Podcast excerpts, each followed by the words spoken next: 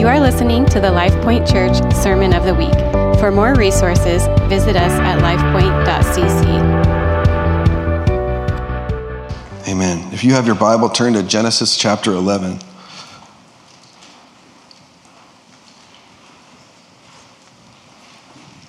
Last week we celebrated the resurrection of Jesus. Amen. And uh, he is unstoppable. He is unstoppable. And the, and the Lord's plan is unstoppable. And so I was telling Pastor Drew this week about what I was planning to preach on. He goes, Oh, wow, that's an interesting message for right after Easter. and so then I, I got a little self conscious. But I want you to know anything that I ever speak or share with you is something that I wrestled with, not wrestled, like um, I've wrestled through. Uh, it doesn't mean that that's currently what I'm dealing with, but I, am telling you that I've wrestled through this. I'm not preaching out of anything that I, that I haven't wrestled through with the Lord. I don't take these things lightly at all. But this morning I want to talk to you about the perils, the pitfalls of dead works, the works of our flesh, and how quickly we can experience the redemption that comes from our precious Jesus and how quickly we can fall into dead works. Dead works are those things that we try to do to earn God's love and favor. It's the mindset of performing our way into God's good graces. And the self righteousness that accompanies dead works is just as deadly as the works themselves. The desire to be seen as great in man's eyes or to somehow gain independence from God. Paul said in Galatians chapter 3 that, Are you so foolish? After beginning by means of the Spirit, are you now trying to finish by means of the flesh? There is this propensity that we have as humanity to either want to maintain or gain control of our life again. We one day we stand before the Lord, we say, God, my life is yours. And then as time goes by, we say, Lord, I, things are going a little better now. Maybe I'll take control of my life. Maybe now I can re, uh, uh, resume sitting on the throne of my own heart again. But he is all sufficient, and the resurrection of Jesus speaks to the all sufficient power and authority of Jesus. That he is in need of no one. And he is perfect in every way. His blood will cover the darkest of sins. It redeems you, it saves you from yourself. It gives you a testimony of power and authority of Jesus working in your life. And so there is a choice to be made. Between our wonderful Jesus and the idol of dead works, between being known in the secret place by the chief shepherd or being seen as something in the eyes of man, between the richest, the richness of Jesus' presence or the fleeting riches of this world, between the true callings of God or the American dream. But we get to choose. We get to choose. And it really is a daily choice. Not that your salvation is on the line daily, but there's a, there's a choice daily of Jesus, you sit on the throne of my heart. I give you complete control of every part of, my, of who I am. And let me tell you, outside of unforgiveness and resentment, dead works or dead religion or performance Christianity, whatever you want to call it, is one of the most harmful mindsets to fall in as a believer. A mindset of dead works or works of the flesh strives for independence from God. It's nothing we consciously think about, but it comes to bear in how we live our lives. No one is saying, I actively, well, as if you're walking with Jesus, no one is actively saying, I, Lord, I want to be in rebellion. But how we live our lives really comes to show what we really value and how we think and what we believe. A mindset of dead works doesn't understand completely the love of God or his goodness. It demands glory and credit for its accomplishments. It builds a life to suit its own desires All the while, you're enslaved because you, your sense of worth and value is tied up in what you produce or what you accomplish or how well you're currently performing. Oh, what a tragedy to insult our Lord and Savior Jesus by trying to earn salvation or try to earn his love when he freely gave his life because he knew our dead works would come up so pitifully short. No matter how well we performed or how good we think we are, it would never be enough to break the power of sin. Only his perfect blood could overcome. So, why do we constantly fall for the trap? When this idol of dead works pushes, causes us to strive, it drives us. But our Jesus never pushes, He only woos our hearts. He invites us to rest. And he will assume the throne of your heart if you ask him. So I ask you this morning who is sitting on the throne of your heart?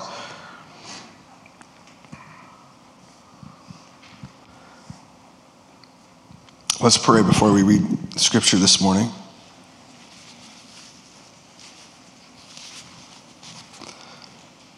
Lord Jesus, I pray this word would pierce our hearts today not the words of a man, but the words of the Lord. Maybe, may I be a mouthpiece of the Holy Spirit today, and may our hearts be open and, and receptive. Lord, would you break us out of this idea that we need to perform for you, or that our, your love for us is some kind, somehow conditional upon how well we are doing, or that we have no need of you, that we can do it on our own.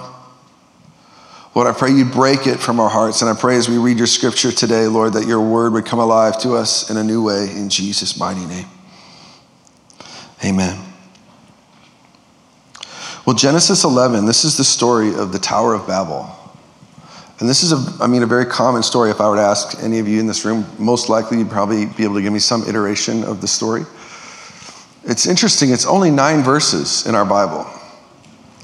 And yet it's such an important um, story because it so um, helps us to understand and see the plight of humanity, to take things into our own hands, to be our own God, to try to do things apart from God and how foolish and futile it is. So let's read through it. Chapter 11, verse 1, it says, Now the whole world had one language and one common speech.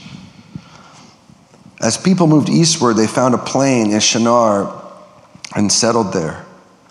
And they said to each other, Come, let's make bricks and bake them thoroughly.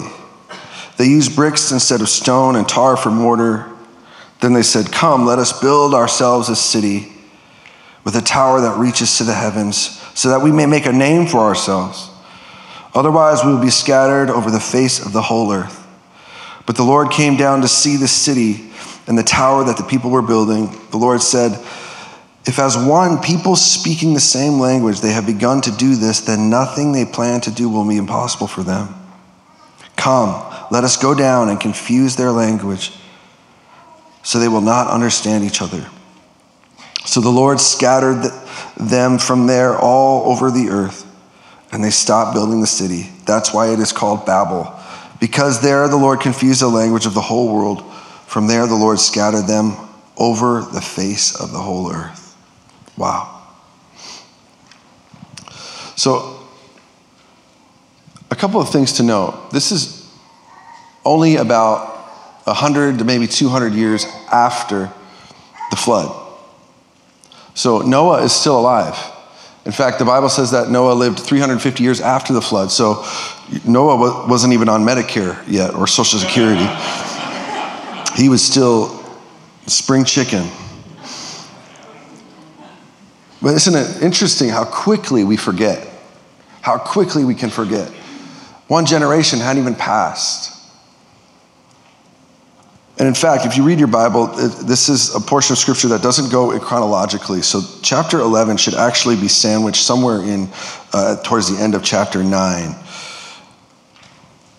But the writer of Genesis didn't want to disrupt the telling of the story of Noah. So there's these people, and at this time on the earth, there's roughly a, a thousand to five thousand people, not very many people.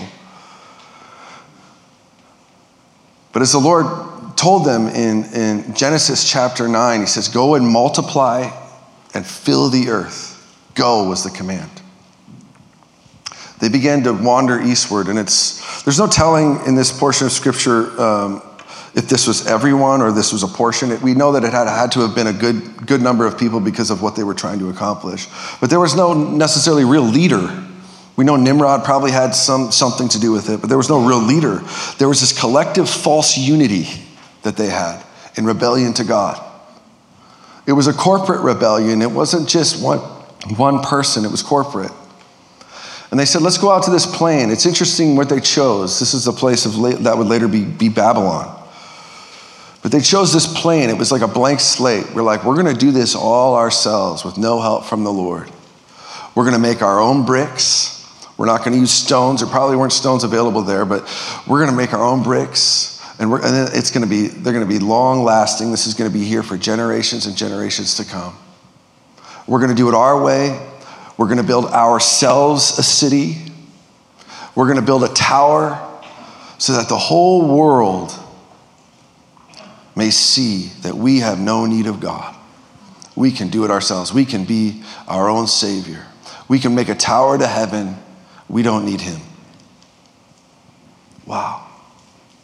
And it seems uh, so absurd, but this is and oftentimes the way that you and I live our lives. And maybe it's a little more subtle. Maybe it's not in blatant rebellion to God. But this desire for independence from God, self reliance, praise and accolades from men. So, in this story, the true desires of the flesh are revealed through dead works. And I want to look at two, two of those this morning as we work our way through.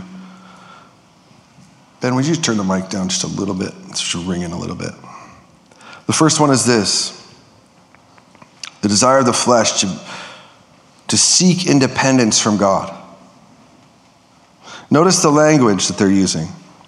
Let's make and let's build.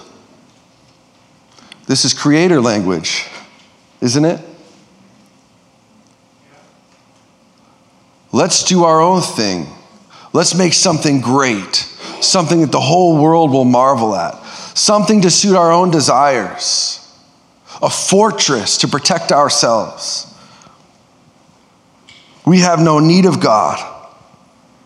I'm in charge of my own destiny. Mark chapter 4 tells us that when seed is sown, some will go upon thorny ground or shallow ground, and testing comes from the word's sake. It will wither and die because it has no root in itself. There will, te- there will be testing that comes. And some will get caught up in the worries of life and distracted from their King, King Jesus, focused on our own personal desires, our own ambitions, our own dreams. And listen, there are blank history, there are blank pages in the history books of heaven of those who were called but never went, of those in whom God empowered but got distracted by the worries of life. We must daily take up this cross and follow Jesus. We must continually have our minds renewed, or the flesh will rear its ugly head. We must daily take up our cross, crucify that flesh in us. Pride is your enemy. Pride is your enemy. It's thinking more of yourself than you ought. Isn't this part of what happened in the original sin in the garden? This desire for independence from God, and that's exactly what they got. In Genesis 2, it tells us the serpent says, you, you, Did God really say you shouldn't eat from the fruit? He said, You certainly will not die. For God knows that when you eat from it, your eyes will be opened, and you will be like God, knowing good from evil. You will be like God. You'll be in need of no one. You'll be able to call the shots. You'll be the, the, the navigator of your own destiny. But listen, we are only made in the likeness of God. It is Jesus, according to Hebrews 1, that is the exact imprint of the Father. But we are only made in the likeness of God, meaning we are like, we're spiritual beings, we're moral beings, we're intelligent beings. But for the knowledge of good and evil, God experiences that from a vantage point of being completely divine and completely perfect. We experience that from a vantage point of being completely dependent on Him. So to be separated from Him through disobedience and sin is now all of a sudden to carry something we are not meant to carry. Have you ever thought to yourself, why do I always want control of my life? It never goes well. I can just talk to you about all the boneheaded mistakes I've made throughout my entire life to tell you that that is a case study of just me of how that doesn't go well. God is in need of no one, but we are in great need of Him. Listen, there was no seeking God's counsel in Babel. There was no inquiring of the Lord, asking Him, Lord, what do you think about this? Where do you want us to settle? Where do you want us to go? And in our lives, there is a direct correlation between the place of prayer and to, the, and to, to dependence on Jesus and our understanding of his character. To seek independence from God is to not know him like we should. This is why we need to continue to deepen our understanding of God's goodness and love towards us. A few years ago, I was driving the car with my daughter Evie, She was maybe five.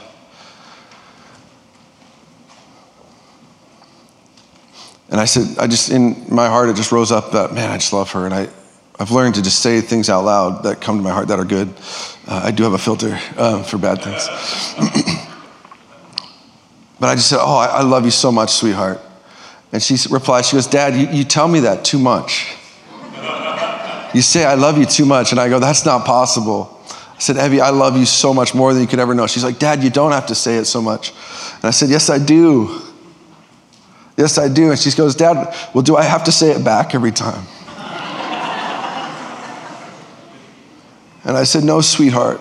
It's more important in this time in your life for you to know that I love you than it is for you to know if you love me or not.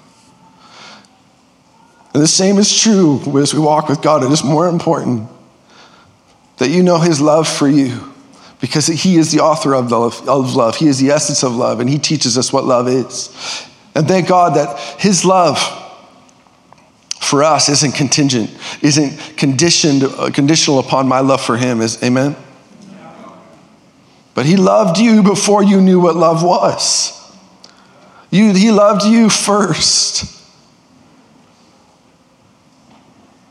He loved you first. We must examine our lives and our motives.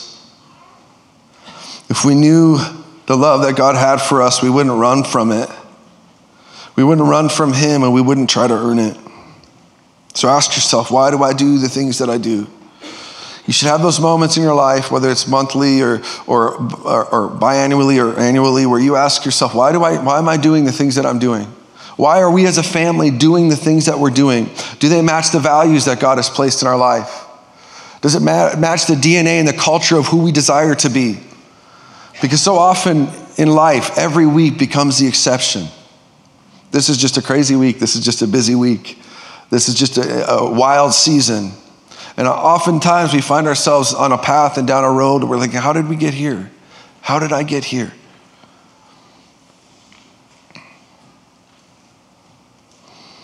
We need the Lord to crucify that part in our hearts that seeks to be independent from Him, to call our own shots, to sit on the throne of our own heart.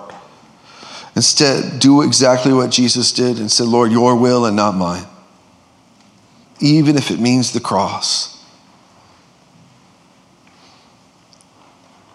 The second thing is this this desire to be seen as something in the eyes of men. So in verse 4, it says that they, they wanted to build a tower, a tower that reaches the heavens. Why? So that they may make a name for themselves. They wanted to be known as great apart from the Lord.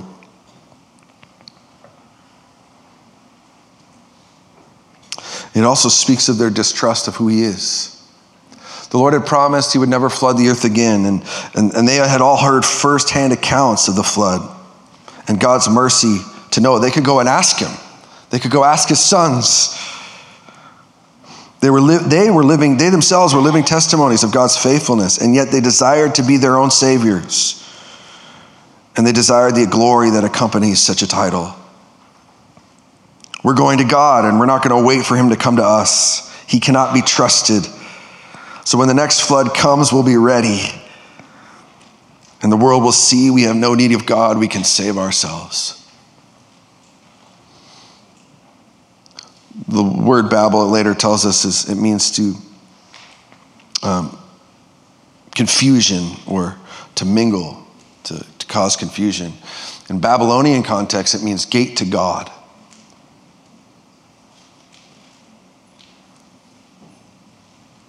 What does the Bible tell us in Hebrews? Pastor Drew's been preaching through Hebrews that there's no mediator between us and between us and God except for Jesus Christ Himself. And yet we want to circumvent the authority of Jesus and find our own way to God. There's only one road, there is only one way, and his name is Jesus.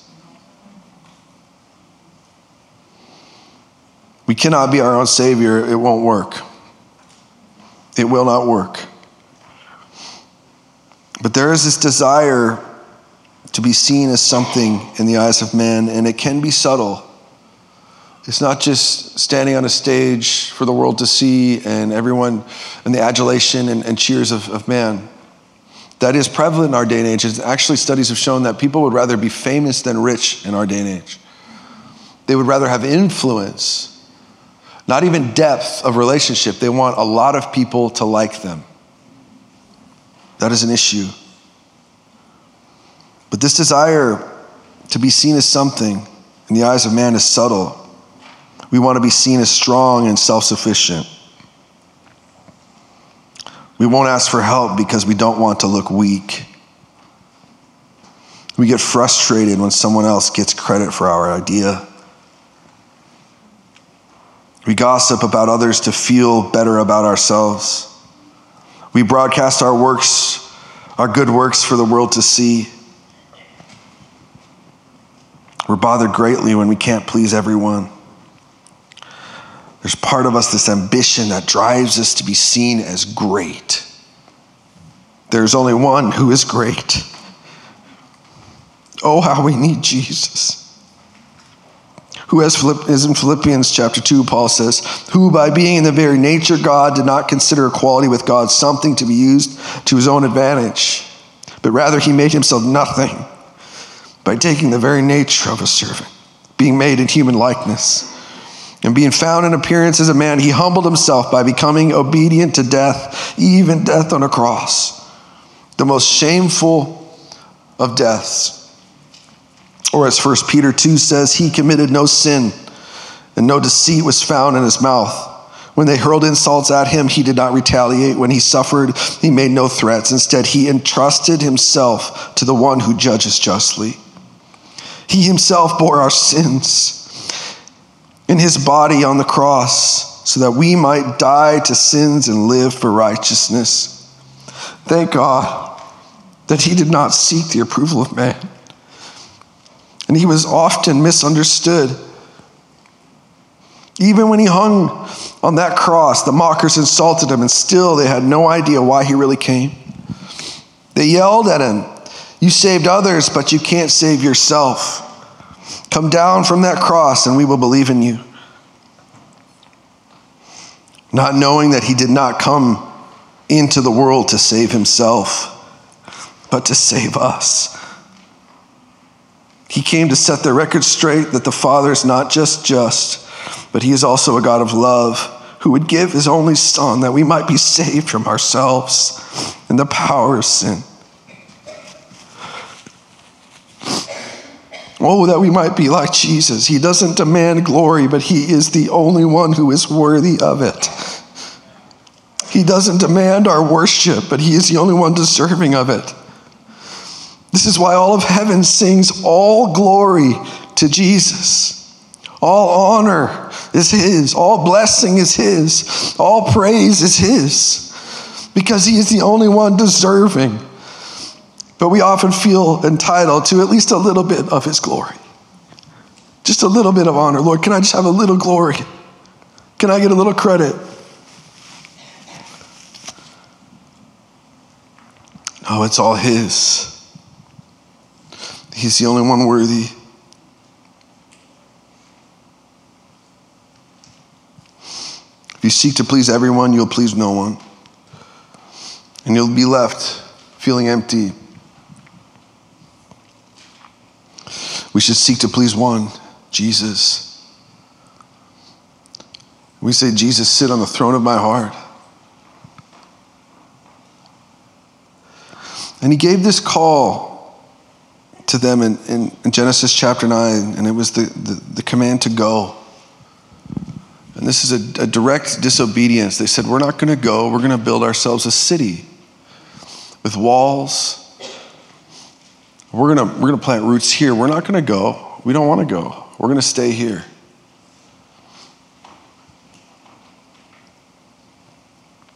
But his call is still the same to us today to go. In verse 5, it says that, but the Lord came down to see the city and the tower the people were building. This doesn't mean that God was unaware of what was happening, right? We know that He's omnipresent, He's all knowing, He's all powerful. But what it speaks to is the coming judgment that all of us will face. It's the same that, that happens in, in Genesis 2 when it says the Lord came into the cool of the day. It speaks of the coming of the Lord to a people who are not ready to give account. On that day, there will be no hiding. It doesn't mean if we die, and we, it doesn't just mean that if we die and we go stand before Him, but it, it also means that Jesus is coming back again for us. And there will be some that will be ready and some that will not be ready. I once got called by uh, somebody that said, Hey, can you go visit my brother? He's in the VA and he's dying of cancer. It's going to be any day now. Would you go? He's not a believer. Would you go and talk with him and, and pray with him? And I said, Sure. And I never met this man. And I went to the, the hospital and I began talking with him, asking him about his life. And it was a difficult life. And I asked him, Sir, are you ready? Are you ready to die? Are you ready to go and meet your maker? He says, oh, I don't believe any of that. I'm to just, I'll just die and I'll become worm food. And I said, No, no, you're to stand, you'll stand before the Lord. You'll give an account for your life. He said, You can't scare me with all that doom and gloom, fire and brimstone. I said, No, I'm not trying to scare you. I'm t- speaking of the realities of what you're about to experience. Should the Lord not heal you? And to his dying breath, he said, I want nothing to do with God. Listen, we're all, all of us, as Ruthie Oberg said, all of us will find our name on a tombstone or some iteration of that. At some point, we will come face to face with the Lord. And if you're a believer, if you're walking with Jesus, he will ask you, Did, I, did you do what I asked you to do? How did you steward the things that I gave you? The call that was on your life. If, you if you're not walking with Jesus, you'll have, a, you'll have a very different conversation. There will be no one there to advocate for you. You can't say, My mother, she, she knows Jesus, she loves the Lord. He will say, Depart from me, I never knew you. And yet his hands are outstretched to each one of us that says, Come near, come close. There is rest in my arms. There is life for you. There's purpose for you. There is value that I see in you that you don't see in yourself. So in verse 8 it says, But the Lord scattered them from there all over the earth. This is the place in which we live between God's sovereignty and our free will choice. There are some things that are within God's plan that are going to happen whether we want it to or not. Jesus is coming back, whether we want him to or not, right? God was going to send his son to die on a cross, whether we wanted him to or not. But as far as our lives are concerned and how we want to partner with the Lord, that is up to us. But there will come a day where God will say, My plan has never changed. And here he's saying, Go, and he still says it to us to go. You've heard me say it before. He doesn't just redeem your life so that you can just live uh, in the blessings of God, but He uses your life. He changed your life to now use your life as a living testimony to the world around us that Jesus is real. Can you think of another story in Scripture in which God commanded His people to go and their language was confused? In Acts chapter 1 and Acts chapter 2. Jesus, before he ascends to the Father, what does he say? He says, Go. You're going to be my witnesses in Jerusalem, Judea, Samaria, to the ends of the earth. But wait for power from the Holy Spirit because you're going to need that power to be a witness. And then what do we see happen? In Acts chapter 2, the Spirit falls. They're already new covenant believers, trusting in Jesus as their Lord and Savior. Now the Holy Spirit falls upon them. And instead of running from the calls of God, they step into it completely. You see, the Tower of Babel was an attempt at self empowerment to accomplish man's will. But the baptism of the Holy Spirit is empowerment from God to accomplish His will. The language of the Spirit doesn't bring confusion, but it brings us into unity with the Spirit.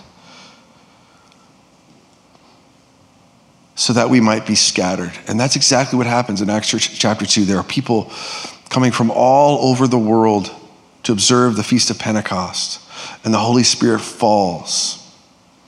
And many of them give their hearts to Jesus. It says 3,000 turn to the Lord that day. And some of them go back to their own countries. They're scattered back throughout the entire world, and overnight the gospel is spread. And some stay in Jerusalem and they, they, they start the church in Jerusalem. But God's plan still hasn't changed. And for many of us, we've built a, a, a, fortress around our lives. A life to suit our own desires and say, God, I'll go when I feel like it.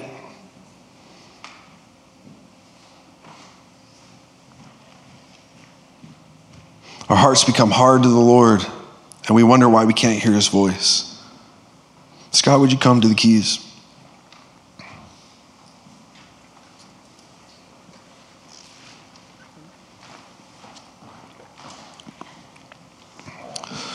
Um, the week before last, um, one of my good friends and mentors passed away. Um, he was 88 years old, which I honestly didn't know that he was that young. When I spent time with him 15 years ago, I thought he was any day. any day now. It was, could be, I thought he was prehistoric. So when you're 25, anyone over 40 seems prehistoric. So His name was Ron Weiss, and he is, uh, was a legend of, of the faith, in my opinion. He used to spend hours with me.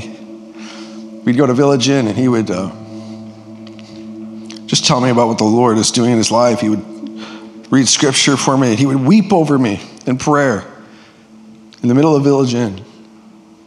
And I thought, how special am I that I get to spend time with this man of God who's walked with the Lord for so many years? only to later learn that I was just one of many.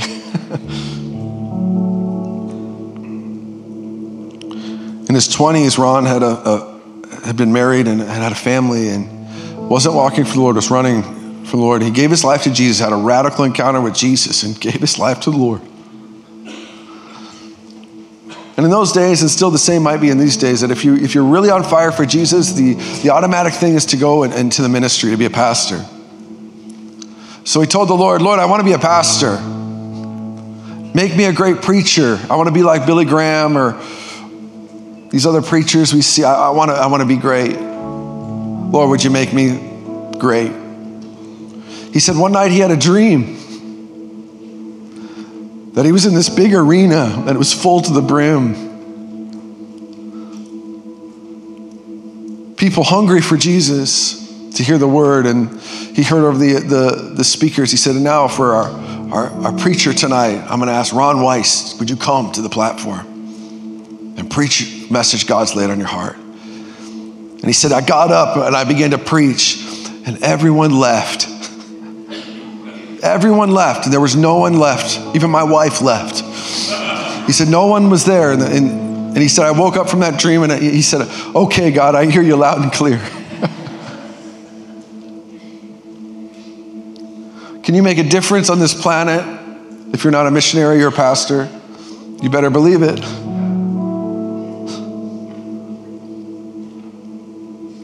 He worked at a creamery for 40 years. All the while, he would give up his lunch breaks. Instead of eating lunch, he would disciple young men in the faith. In his retirement years, he retired and they were retired on this beautiful lake, him and his wife, and raised kids that love Jesus, grandkids that love Jesus. And he, he told me he was out on the, uh, you know, look over this, overlooking this beautiful lake one day, just thanking God. And God said, What if I asked you to give all this up?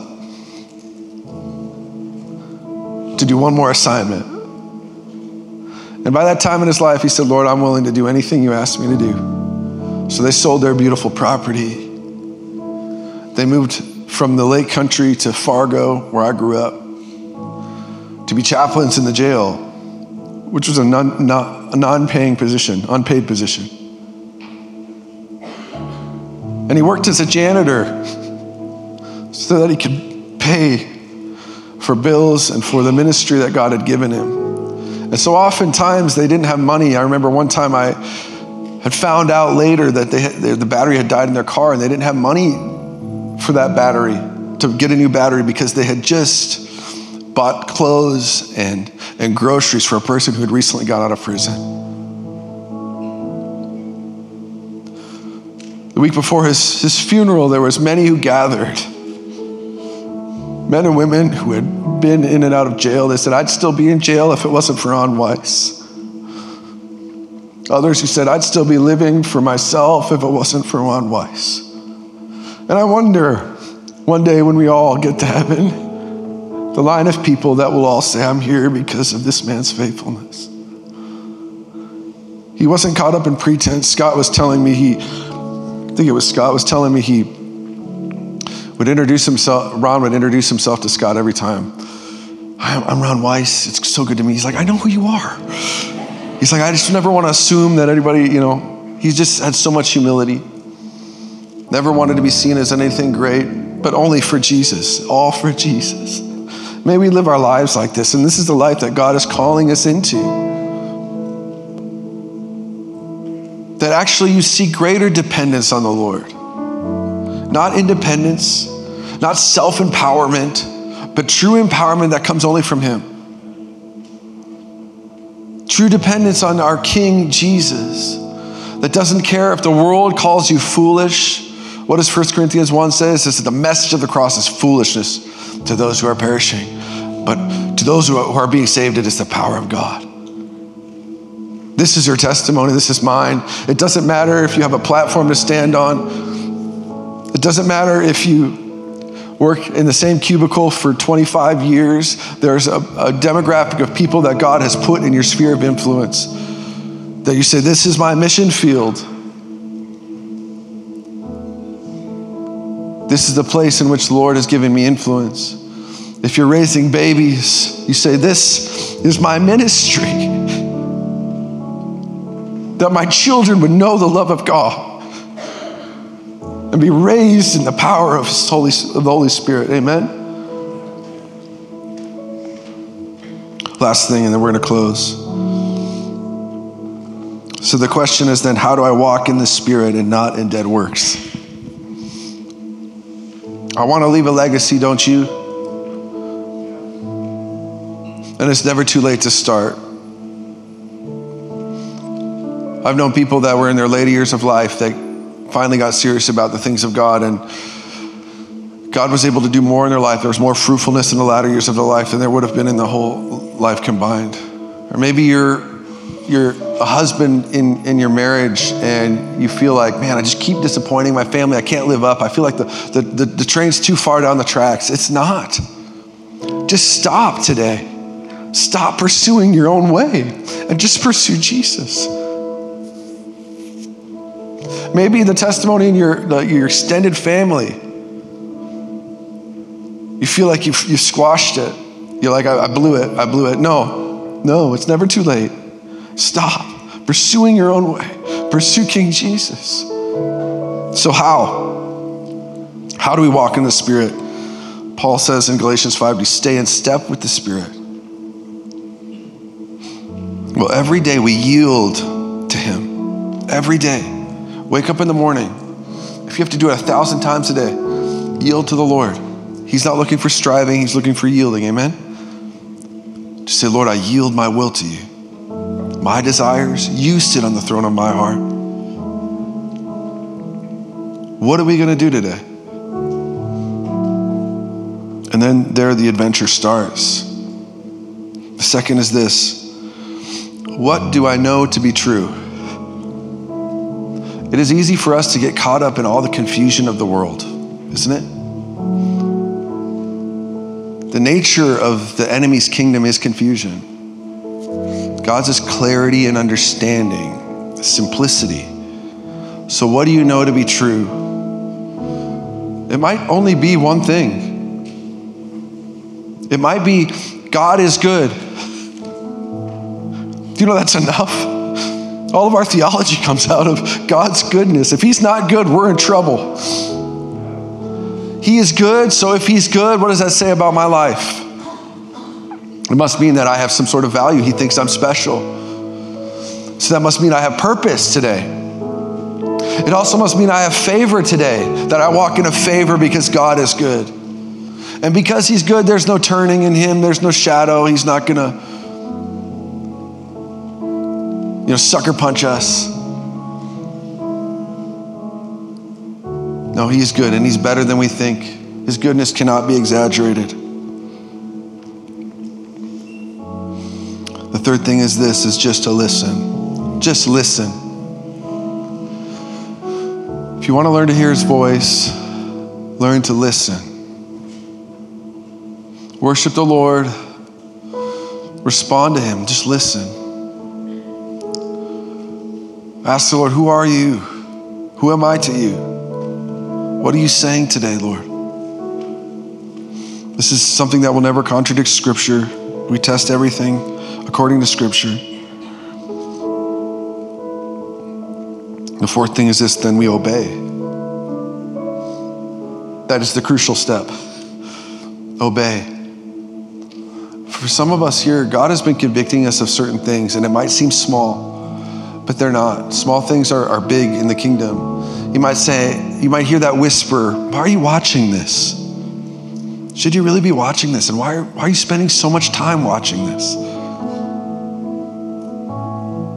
Or, man, you've really talked really harshly to that person. Are you really short with them?